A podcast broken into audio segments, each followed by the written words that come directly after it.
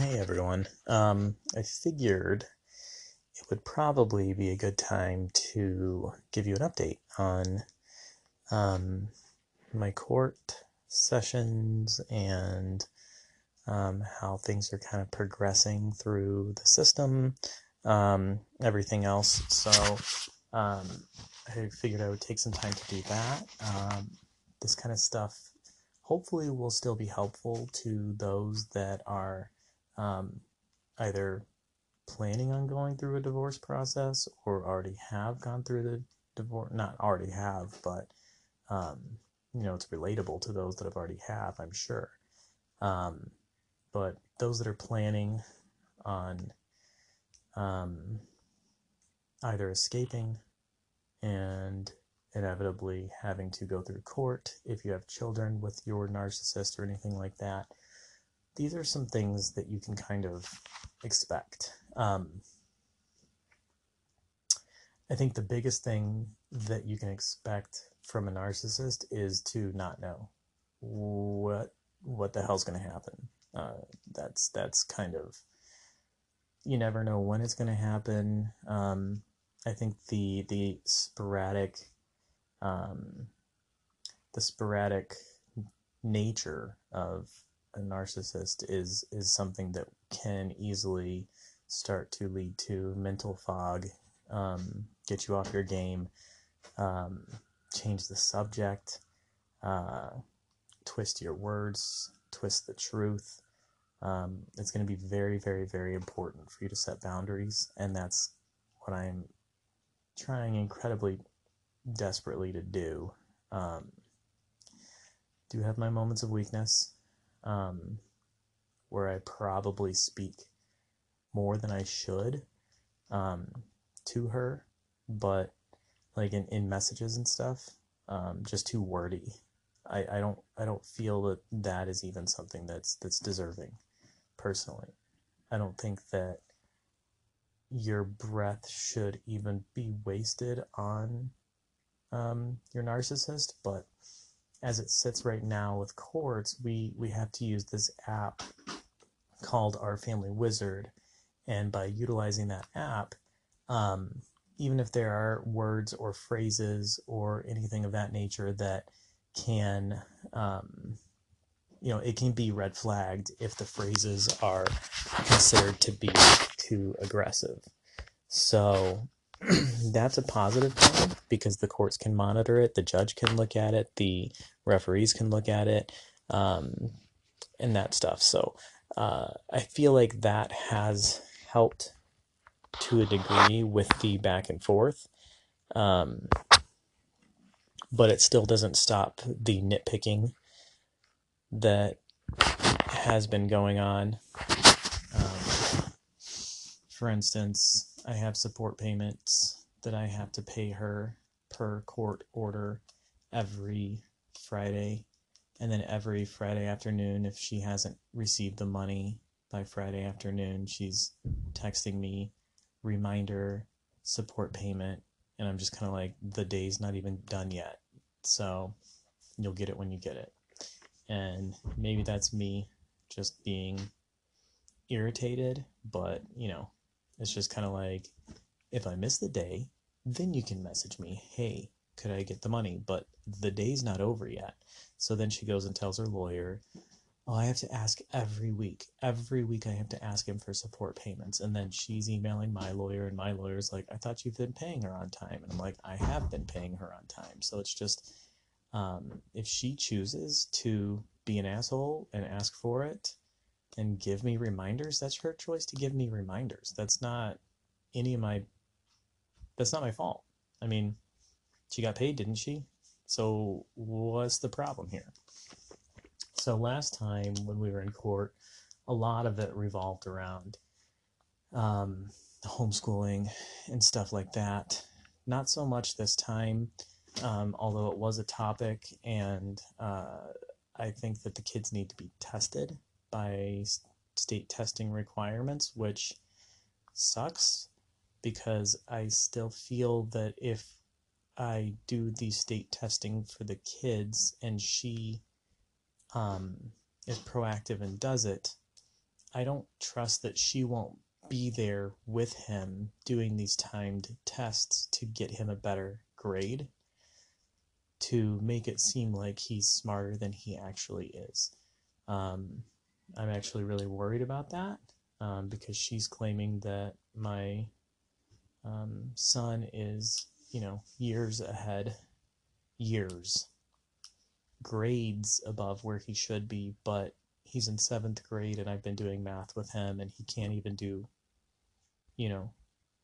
additions of fractions without having to really think about it and try to figure out the common denominator and things like that, which is something you learn early on in 7th grade, and he can't do that. He's still writing with two hands a lot of times. He's been working really hard on writing with one hand, but he holds his pencil too high, and then he uses his other hand as a stabilizer instead of how one would normally hold a pencil, because he doesn't write, and she's never, told him to write.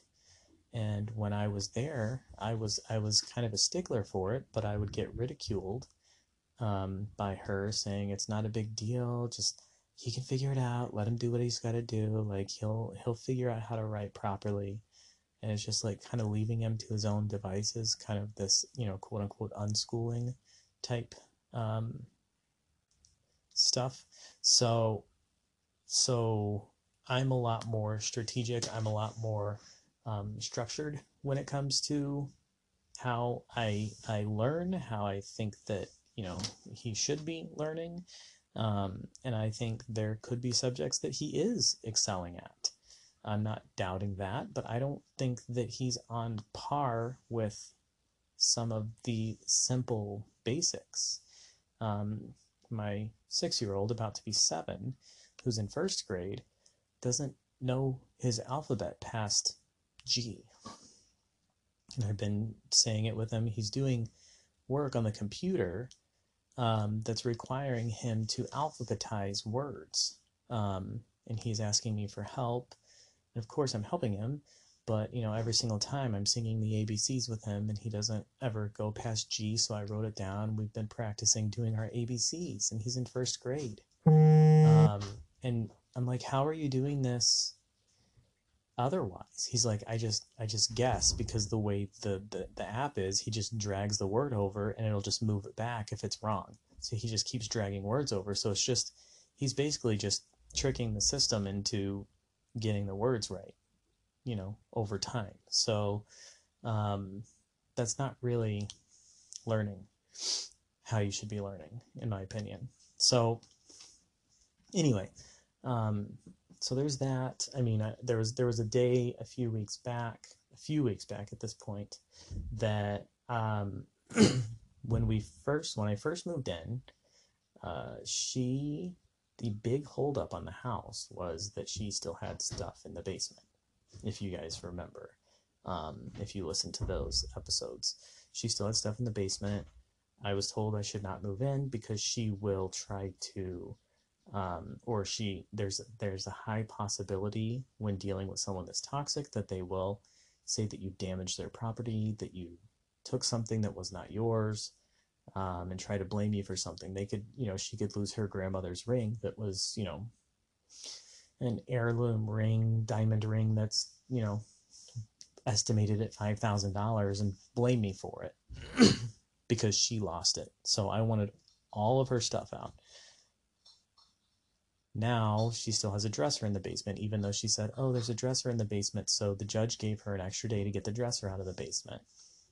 Guess what? There's still a dresser in the basement. There was also a dresser in the garage, so I thought that was the one that, she wanted, but apparently there's still a dresser in the basement, even though she claimed she got rid of it, that she took care of it, not got rid of it, but took care of it.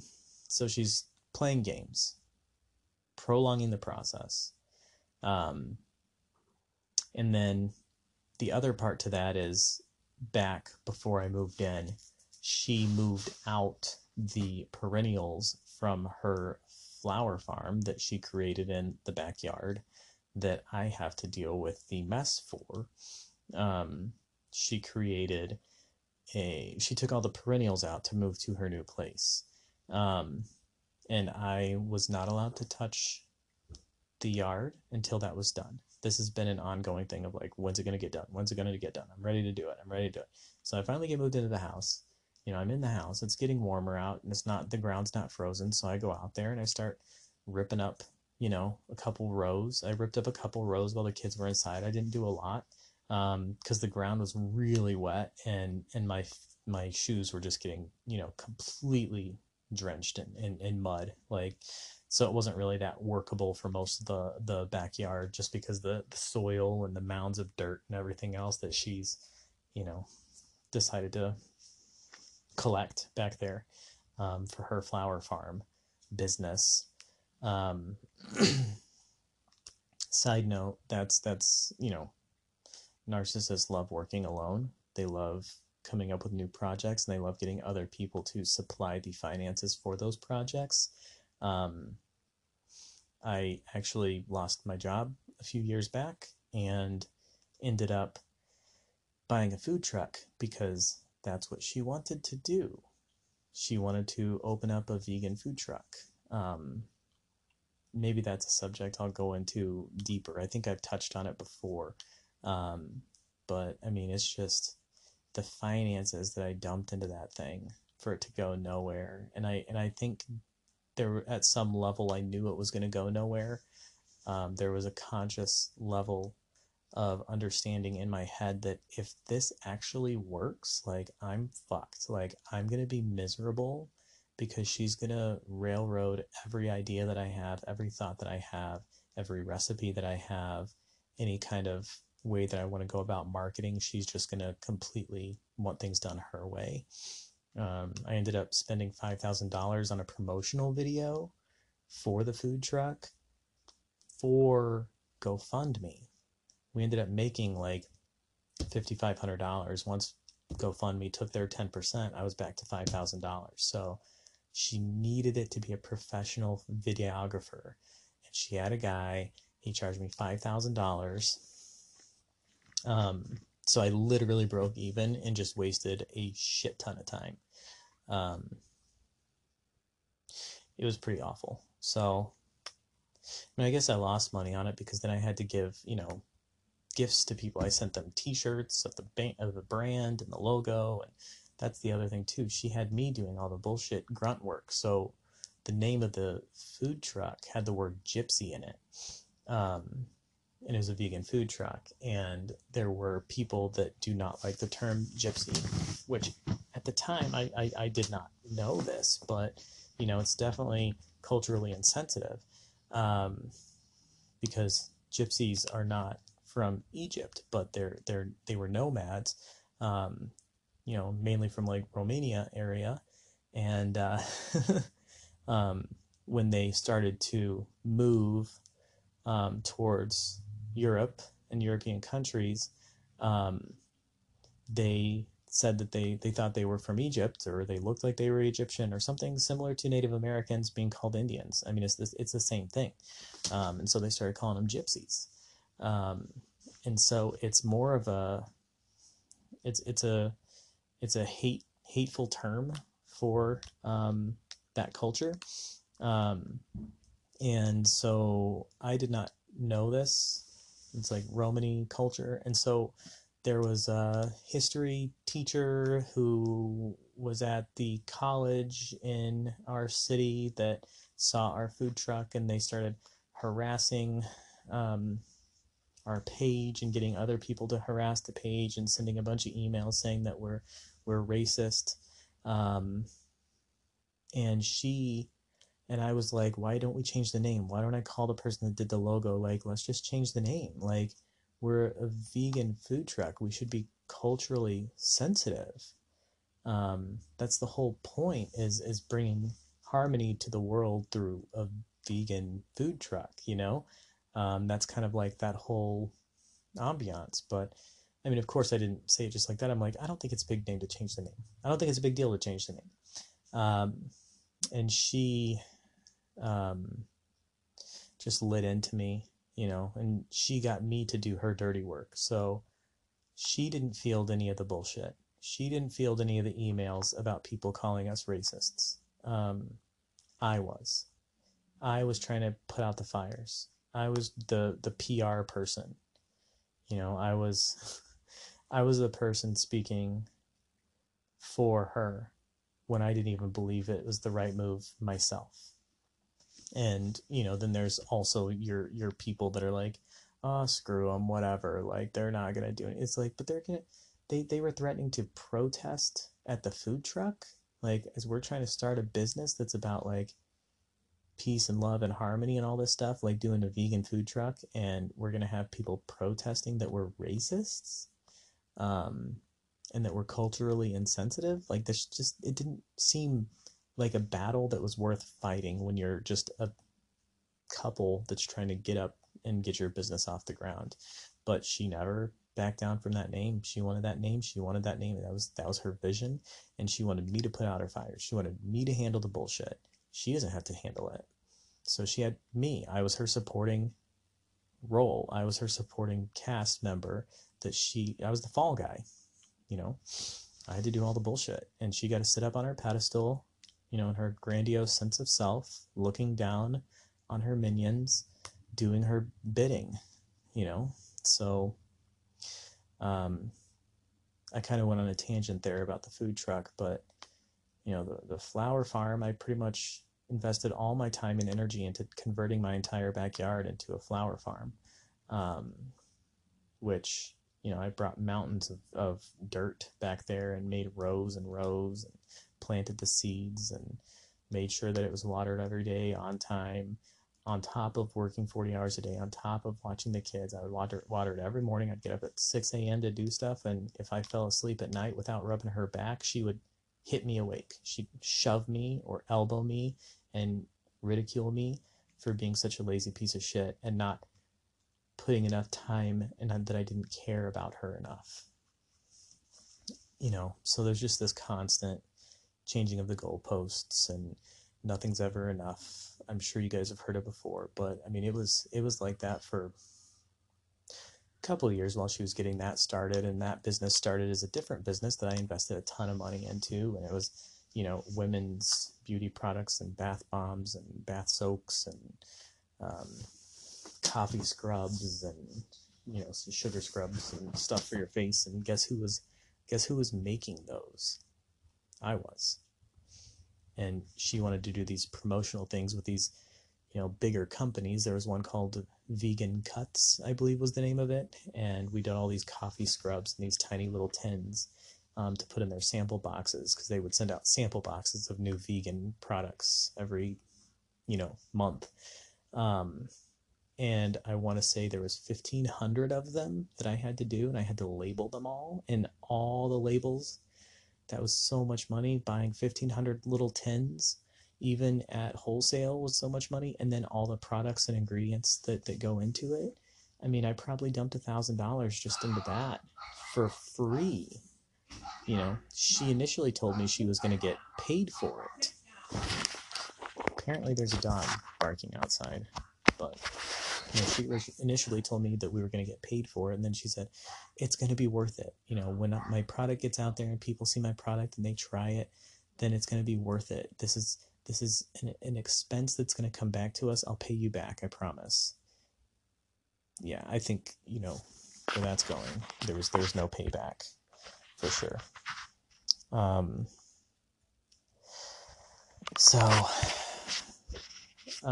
Anyway, sorry, the dog kind of threw me for a loop there. Yeah, so back to where I'm at now. So the flower farm that I've got to now disassemble and somehow flatten the ground with mountains of dirt and seed and turn it back into grass. I took down a couple rows with the boys when they were with me, and then she found out about it, and would say things in a really, like, kind of an intimidating way. She tried to make it seem like, she said she had proof that I was damaging her yard, and it was $12,000 worth of products that were back there. And it's like, bitch, who gave you those products? Who paid for that? I did. Like, all the shit that's back there, like, most of it I paid for. So, you know, you can fuck right off your high horse, you know, but clearly I can't say that, but, you know, you're damaging my products, you're doing this. And it's like, you were supposed to have this out and you told me that you had all your perennials out. She said, I had all of them that were out for that season. There's still more back there. I don't want you to touch anything until I remove them. And I was like, then you need to remove them because I need to fix the yard. And then she basically said she'll get to it when she gets to it. It's not a necessity right now. You have more important things to concern yourself with. You have the inside of the house that needs work. So that's where you need to put your focus. So she's trying to tell me how I should do my time. So she's trying to still control me.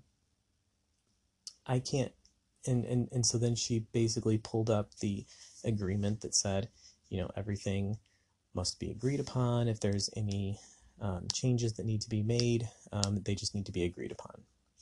And then I looked at the wording and it's kind of like, shit, it is kind of worded like that. So what do I do? So then I'm like, so you expect me to agree?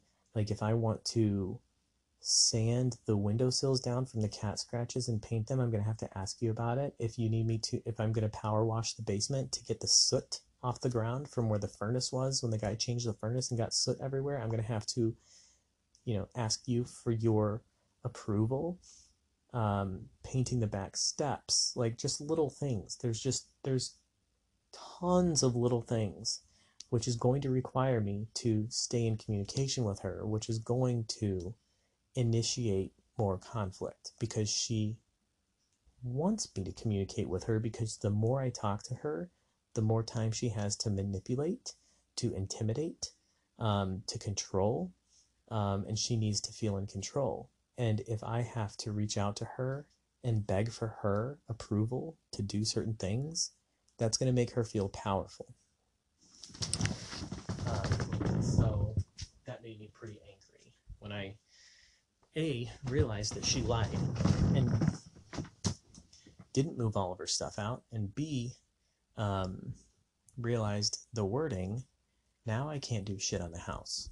Now, our last court session, we were supposed to have the house ready by May 1st, and, you know, she wants it too. She wants it as soon as possible, but now she wants me to ask her approval for every single little thing, which is going to slow down the entire process. Because she doesn't respond to me unless she wants to respond to me. And so if I'm literally at the house ready to sand stuff down and she's not responding to me, then clearly that's going to be a trigger. And I'm going to be very angry. And I'm going to sit there and just stare at the windowsill until she responds to me 4 hours later. And then it's like, well, fuck you very much. I'm already gone now. Like, this is why you should just let me do the things I need to do. Like, but no, she needs the control. Like, I keep thinking about her. Like I'm dealing with a logical person, but I'm clearly not dealing with a logical person. We're dealing with a narcissist. And if you've ever been in this situation, you're probably relating. Everything is like pulling teeth. So now I'm going to stand still on the house. The judge wanted this tied up. So the judge is not going to be happy about this. So I called my lawyer. We talked for a long time just on this subject. And I gave him a list of all the things that need to be repaired. And he reached out to her lawyer. Of course, they waited till the very last minute. The day of the hearing rolls around. And then she decides to bring up everything. She said, oh, I haven't talked to my client yet. Like, he was trying to get things together and let's get this agreed upon. Let's get it agreed upon now so he can start working on the house before the meeting. And then, you know, during the meeting, she says she doesn't want him to touch the yard. She doesn't want to touch the yard. She wants it reseeded. I don't even know what the fuck that means. She wants it reseeded and neither of us are to touch the yard. Reseeded with what? The entire backyard is just mounds of dirt rows. There's like rows of dirt that are elevated off the ground all over the backyard from where these flowers were. Like, there's very few walkways that have grass on them. So are we reseeding it with flowers? Are we reseeding it with grass? Is she trying to find a way to keep those flowers going and sneak over there when I'm not there and pick flowers and use them for her flower farm? Like, I don't understand what she's doing. Like, that doesn't even make sense. And of course, you know, I don't have a chance to give a response because they're already in the meeting at that point. So that doesn't make sense, for one. Another one is the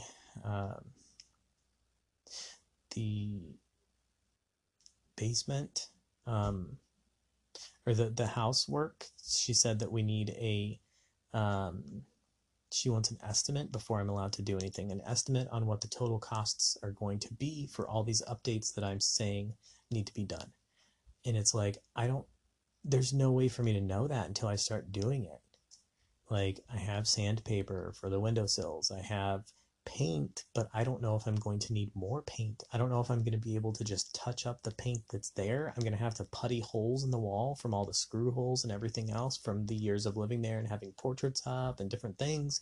I'm going to have to putty all those.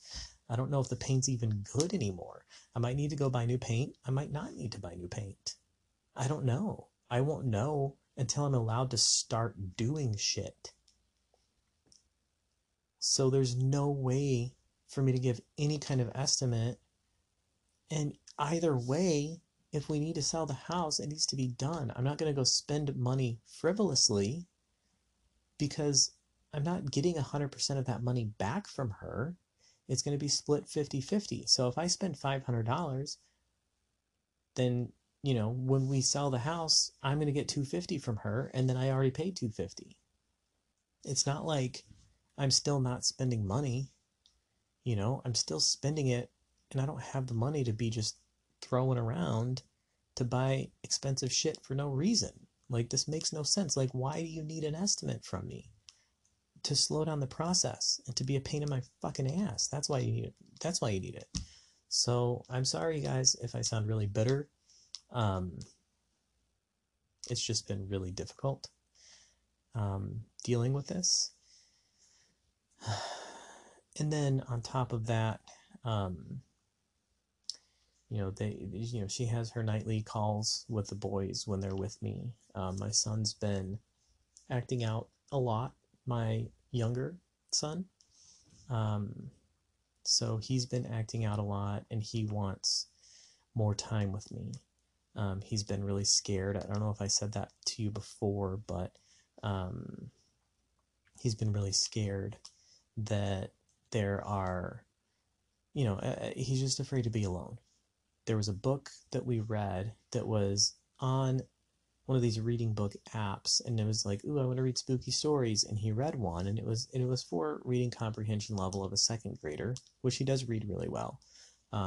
So we read it, but it was more like haunted houses in America, and it was like real life haunted houses, and some of the pictures were like really old, you know, 1900s, 1800s style homes, and they, even though they were said in a way that was not so scary because it was still a book for a second grader, it really terrified him, like, to a really deep level.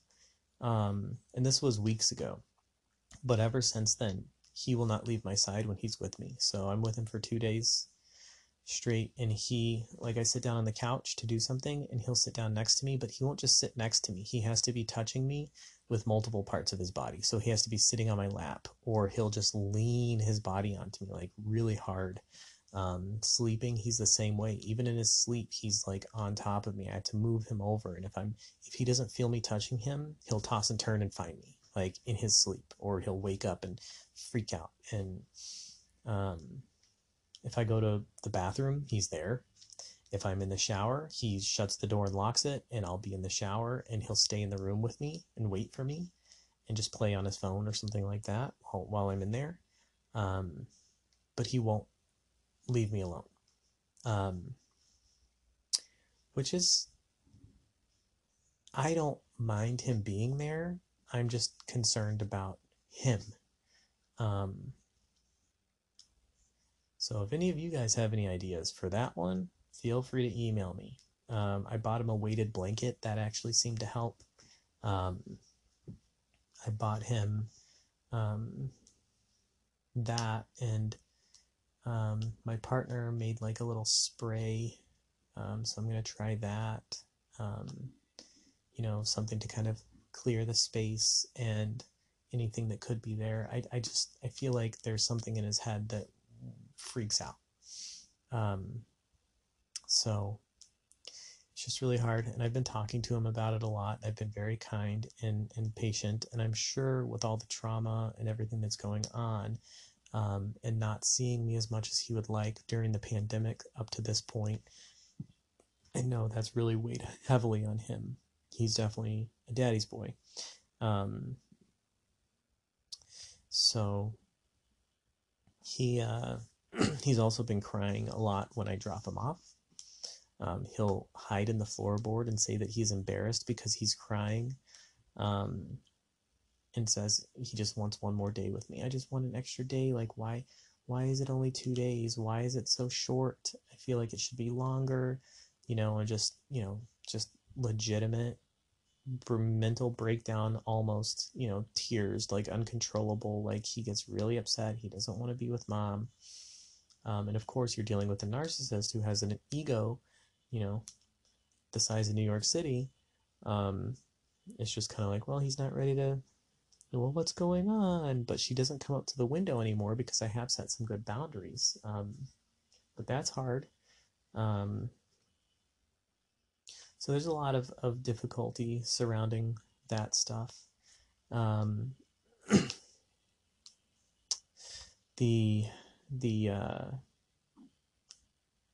The fact that my kids still haven't, you know, don't really speak about my partner, and my partner hasn't met them, that's very difficult on our relationship, and I think it's weighing heavily on us and putting some extra strain on us because of my narcissist. Although she is incredibly understanding and incredibly good to me, it's come out, you know, it's not a secret. Like, she's upset about it. You know, she feels that I have two separate lives. And it's been advised to me by the courts that we need to get through all of this before introducing the kids, because she's a narcissist, and that will be used against me, that I'm introducing to the kids to them in the wrong way, or this way or that way. It's a pandemic and blah, blah, blah. So it's just difficult. I'm making it. You know, I'm doing a lot of really good things too. I'm working out a lot. Apparently I work out every morning or evening. I'm going to start going to 2 workouts a day. I spoke to my boss yesterday. Apparently I'm going to be getting a free trip to the Poconos and doing a Tough Mudder with him. So we're going to go do a Tough Mudder together. So that's really good. I've been staying really physically active, and I know that's been really good for my mental health. So that's something I'm doing. Trying to do some meditation, center myself. You know, I stay busy with work. There's plenty of things for me to do there. Staying on top of, you know, just cleaning the house and keeping my mind busy and listening to other podcasts, or, you know, and reading books on audiobooks, and just anything that's going to bring a new aspect to my learning of my own state of mind now. You know, when you've gone through as many years of narcissistic abuse as I have, your brain functionality and everything, your brain physically, or not physically, but literally changes. Like, the makeup of your brain starts to change, and it can really start to have a negative impact on your physical well-being as well. Depression. Sometimes I get depression or anxiety to the point where I feel debilitated. So if I'm not moving and I'm not staying active, I feel like I want to crawl in a hole and die at times. That's some of that CPTSD, some of that trauma. So when my narcissist says to me, I know you dug up a lot of my yard. There's $12,000 worth of flowers back there. You know, there's a lot of that, and then follows it up with, I have videotape. I have video of the yard, so don't tell me you didn't do it. That's an intimidation. She's trying to intimidate me. She's not supposed to be on the property without my knowledge. So I said that to her. How did you procure this video? Because you're making it seem like either you were there or someone else was there. And I did meet with her mother a few weeks back at the house, and we went over some of the things in the house that need to be fixed. And apparently her mother took the video of the backyard of what I dug up. And she was like, well, don't dig up anymore. Still has things back here. Still has things back here. So, well, yeah, well, I did. I dug it up, and she shouldn't have anything back here because she already got it out, right? Like, that was my understanding. And then, you know, the mother-in-law said, I went back to emails where she was texting me, harassing me, saying, like, why haven't you done anything to the yard yet? And this was back in November, before I even moved into the house. She was wondering why I hadn't done any work to the house. So clearly something changed to where all of a sudden the ex was like, oh, there's more things that are there that I want. And now the weather's getting nice and he still hasn't done work on it. So now I'm changing the game. And it doesn't matter because she can change the game whenever she wants, even though it's already been agreed to that I am going to be in charge of doing the lawn. Now she wants me to give her an estimate, even though she already agreed that I was going to be in charge of taking care of any updates that need to be done to the house and any expenses that were to be spent. We're going to be separated 50-50 after the sale of the house. And now she's claiming that I can't do anything to the house unless I give her an estimate. So there's a lot of bullshit. There's a lot of games being played right now. Another one is she keeps claiming that when the boys come over that they are leaving things at my house and that she wants them back, but she doesn't give me details as to what they are, but she is making sure to document that they're leaving. They're at drop-off, she's missing items. And now the big ones that she's really focusing on, and I always message her and say, well, what items are you missing? Because I do a thorough search of where everything is in the house, and I know exactly what's there and what's not. So what items are missing? I'll look for them. She can't give me an answer. I know she can't give me an answer because she's full of shit. So I call her out on it and ask her, and then she goes silent. She just wants it documented that this is happening, just to have it documented, you know?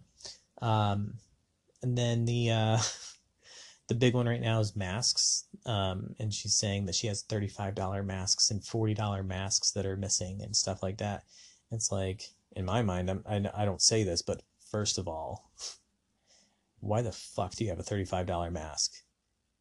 Like, that sounds like a really poor use of my support payments to you, buying $35 or $40 masks, unless it's like a straight up gas mask or something that's going to 1,000,000% protect you from COVID, which it's not. It's a stylistic, you know, silk mask on the outside.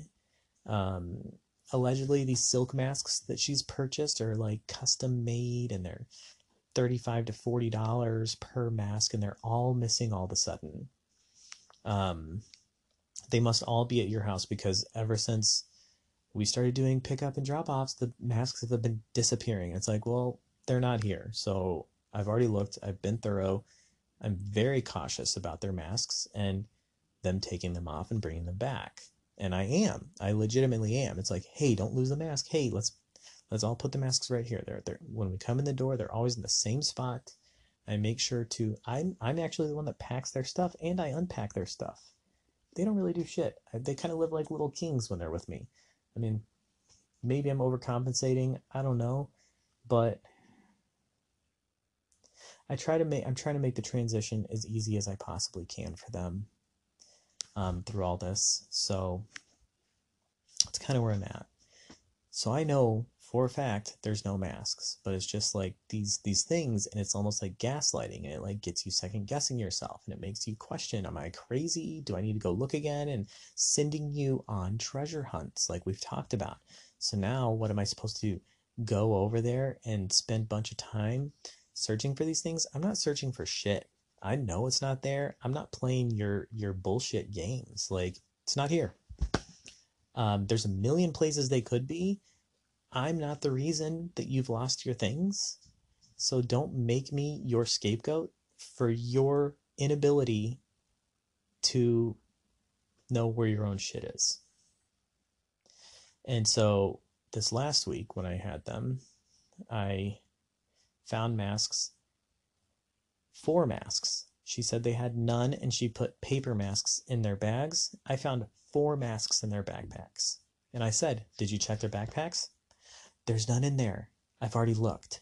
Like, I don't know. They must all be at your house because I don't have any. It's like, well, they're not. There's nothing in my house that is theirs that they were supposed to bring back. Like, there's not. So, well, okay, well, here's the masks, you know, or here's the paper masks in case they need it for anything. And then I get, you know, back to the house, and I look in the backpacks, and lo and behold, in little tiny pockets, because kids like to poke things in little pockets, I found 4 masks. And then I messaged her about it. And my younger son left his necklace that he had on because he took a shower, and I took the necklace off because I didn't want to turn his neck green. Took the necklace off. He got in the shower. I left the necklace there. And she was like, oh, well, you know, he's missing his necklace. I'm going to need that back immediately. So whenever you can do that, that would be great. She lives 30 minutes away from me. She can fuck right off on that too. I'm not driving over to the house to go get a necklace, to drive it all the way out to her, drive it all the way back, and waste an hour and a half of my day for a necklace when I'm going to see them in a couple days. Completely irrational. Not going to do it. Not going to do your treasure hunts. So I didn't respond with much. I just responded with, you know, oh yes, I know the necklace is there. It's in a safe place. I will make sure that he gets it back and brings it back when at drop off. And then I said, and also on a side note, I found 4 masks in their backpack. You said they had none. I just want to let you know they were all in the backpack. I did a thorough search of the house, which I did not. I just, for some reason I said that, you know, just to have it documented, I think, for courts to show that I'm not being an asshole. There were no masks here, but I did find 4 masks in their backpack. So then she, you know, said, there are no masks in the backpack. And so I said, look in the side pockets, you know, and then I gave the descriptions of the masks and the color and the style and the print. And she never responded to that. And I basically said, I actually could read you the message, you know, while I'm on the phone here. That might be interesting.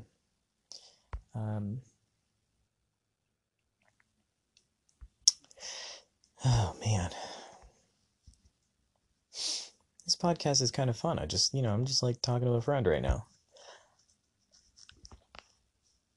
There are no masks in either backpack, she said. As I have mentioned every week, we need masks returned. Not only is every silk mask gone, and then she made sure to put in quotations, or in parentheses, costing $40 per mask. Well, that's your own fucking stupid fault for buying $40 masks, let me tell you. Anyway, and then she said, now all of our cotton ones are missing too, which they left with them last week. Please return all as soon as possible. Thanks. So she disregards the fact that I already told her multiple times that I don't have them, and she's still going to go ahead and push the envelope that it's my fault. Shifting the blame, shifting the blame. So I just said, no, they are there. Check the side pockets of the backpacks. Our younger son had one on him upon return on his body.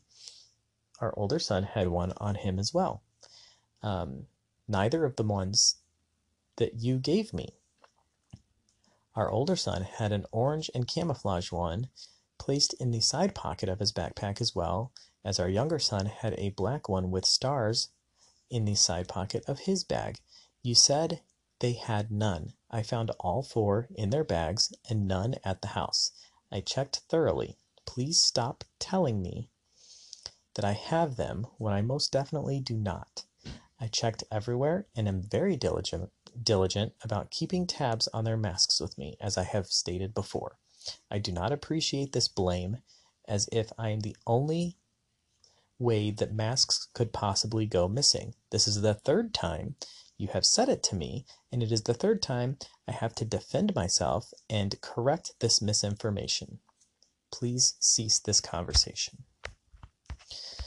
She did not respond, so that's good. So I'm setting boundaries. I'm sticking up for myself. Maybe I'm a little wordy. It seems to be effective. And really the only other thing that's been going on as far as this, all this, the drama that is my life. I mean, there's a lot more, but the only thing that I really wanted to mention was that my older son is of an age. He's turning 13, on the 19th of April. And, I bought him a cell phone. We had been talking about it. We discussed it. My younger son has been using my old phone, but I don't let him take it with me, which was causing issues. So I ended up buying like a cheaper prepaid smartphone that he could kind of take between homes that doesn't have a plan to it. I mean, I just bought it. I'm not paying monthly for it. He's just using it on Wi-Fi. So he just has that to play games and stuff every once in a while.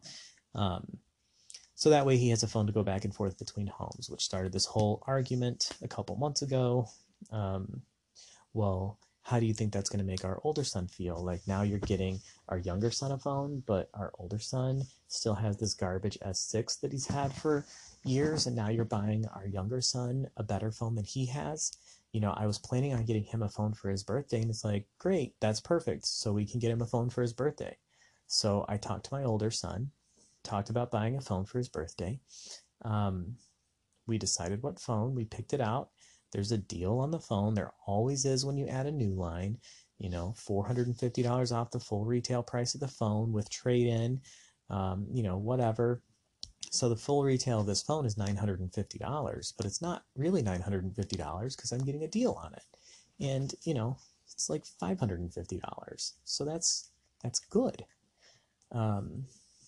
And I get a discount on my plan because of my employer. I get a really good discount, so it makes sense for it to be on my plan. So I just, I picked it out. I know he talked to her about it because, he asked me, hey, could you send me the video of the person reviewing the phone? So I sent it to him. Didn't hear anything back from her. At this point, I assumed that she knew that I was getting the phone because he would have told her because he's excited about it. And then my mother-in-law texted me, hey, are you getting him that phone that he wanted for his birthday? And I said, yes. And she goes, well, are you going to be putting it on my plan or your plan? I'm like, well, I'm putting it on my plan. I get a bigger discount. That only makes sense. So I know this is kind of elongated story, but it makes sense at the end. So basically I discussed it with her mother. If her mother is reaching out to me, she is acting as her agent.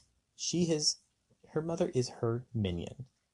My ex very much knows everything that's going on with what's going on for my son's birthday. So I told her that I would be ordering the phone when I have the boys for the 2 days. She said, okay, that was pretty much it. And then when my son got on the phone, when they were with me, we ordered the phone. Then he got on the phone with my narcissist and he said, oh, hey, by the way, we ordered the phone. And she kind of stopped and she goes, really? You ordered the phone today? And he was like, yeah, why? He was like really excited about it. You could just see his face just kind of deflate, like, oh shit, should I not have said anything? Like, now I feel guilty. Like, there's just this poor kid has so much blame and guilt and shame and fear when he was just trying to say something that was good. And she, the demeanor in her voice changed. She goes, oh, wow. Well, that's really inappropriate. Like, that shouldn't have been done. He shouldn't have done that. That's really inappropriate. And I heard this and I go, excuse me, this is not what your time speaking to my children is supposed to be about. You're manipulating the situation and I did nothing inappropriate. And then she was like, you do not talk to me like that. We stopped calling me names and started talking over me. And it's like, stop manipulating my children. Stop manipulating my children. And then she hung up. And so then I just text blasted her through that app again, which was probably a mistake. Maybe not. I don't know. But again, I'm putting my foot down. You know, some of these things need to be said. And then she basically said that, you know, it was inappropriate and damaging, and for them to witness me yell, and you know, it was never discussed with her, and she tried to pretend like she knew nothing about it. And I'm like, you expect me to really believe that bullshit that you knew nothing about it? Yeah, like, I'm gonna believe that. So it went on and on. Bottom line is, you know, she tried to convince me and gaslight me and make me believe that I was doing something inappropriate, which I clearly was not. And I put my foot down and I said, no, I did nothing inappropriate. Like, you would have known about this. There's no way you didn't know about this. He was excited about it. Your mother contacted me. There's no way you didn't know about this. So, and then my son got a couple injuries, so she decided to throw that in there, that every time they're at your house, they get injuries. He was skateboarding and he fell and he skinned his knee. And she makes it seem like I'm abusing them by the wording she uses. Every time they come back with bumps and bruises when they're with you. So then I have to correct it, because now she's attacking me, and it's like, you know, that's really dangerous language that I'm now going to have to defend myself. And I have to engage when she's basically saying that my kids are injured every single time they come over. So super dangerous. So it's like, all he did was skateboard and he fell over.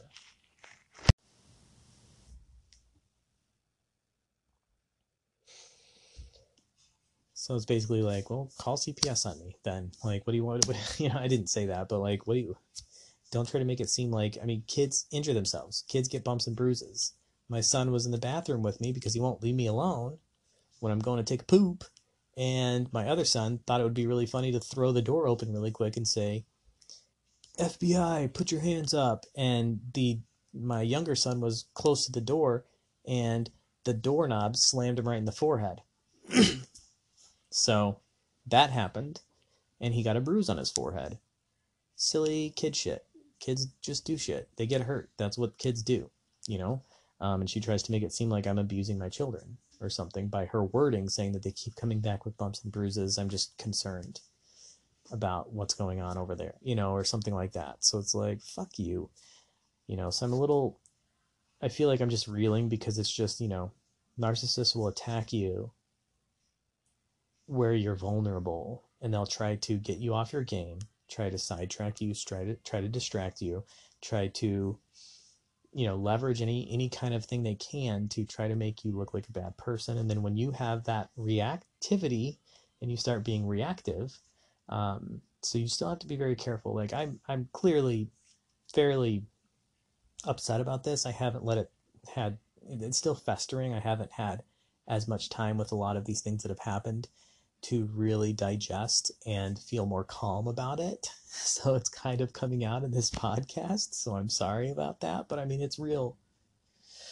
human emotion, you know? I mean, that's what we go through. We have good days and we have bad days. Not everything's gumdrops and lollipops. We're not always happy all the time. Like, shit's fucked up. I'm fucked up. Like, I still have a lot of reactivity towards this woman who's done some really heinous shit to me. And she's continuing to pester me. And I don't feel that there's a lot in place to stop it. So I'm doing my best and I'm setting up boundaries. And that's the most I can do at this point. So,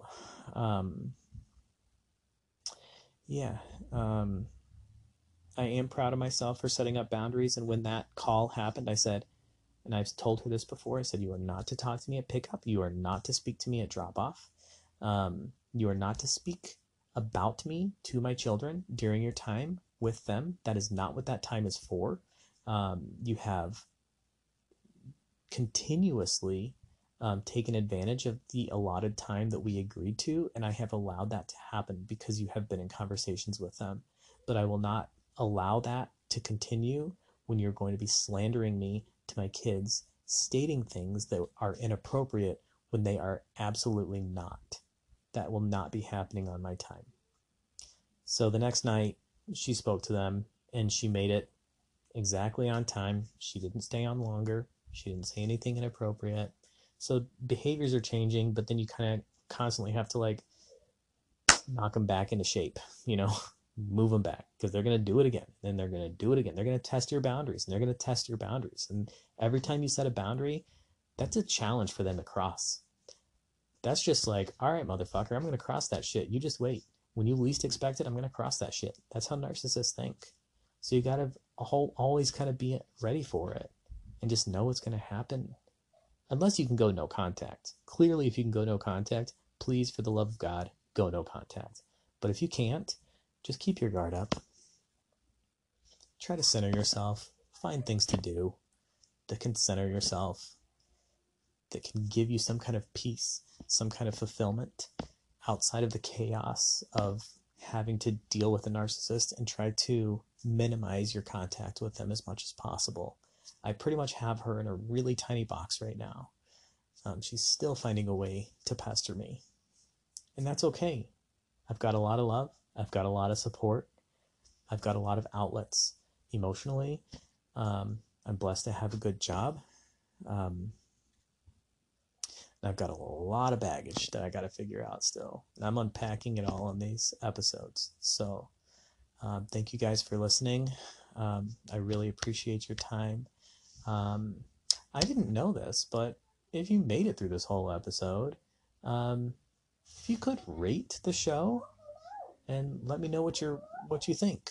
Apparently that helps with listenership, and I did not know that. So yeah, if you could be so kind as to rate the show, that will help bring in new listeners that it might be helpful for them as well. So this can just keep building, and more people can, we can feel a community, you know, of people that have kind of all gone through the same things. Be great. I really appreciate it, everyone. Have a good morning, afternoon, evening, whenever you're listening, wherever you're listening. Love you guys. Appreciate it. Goodbye.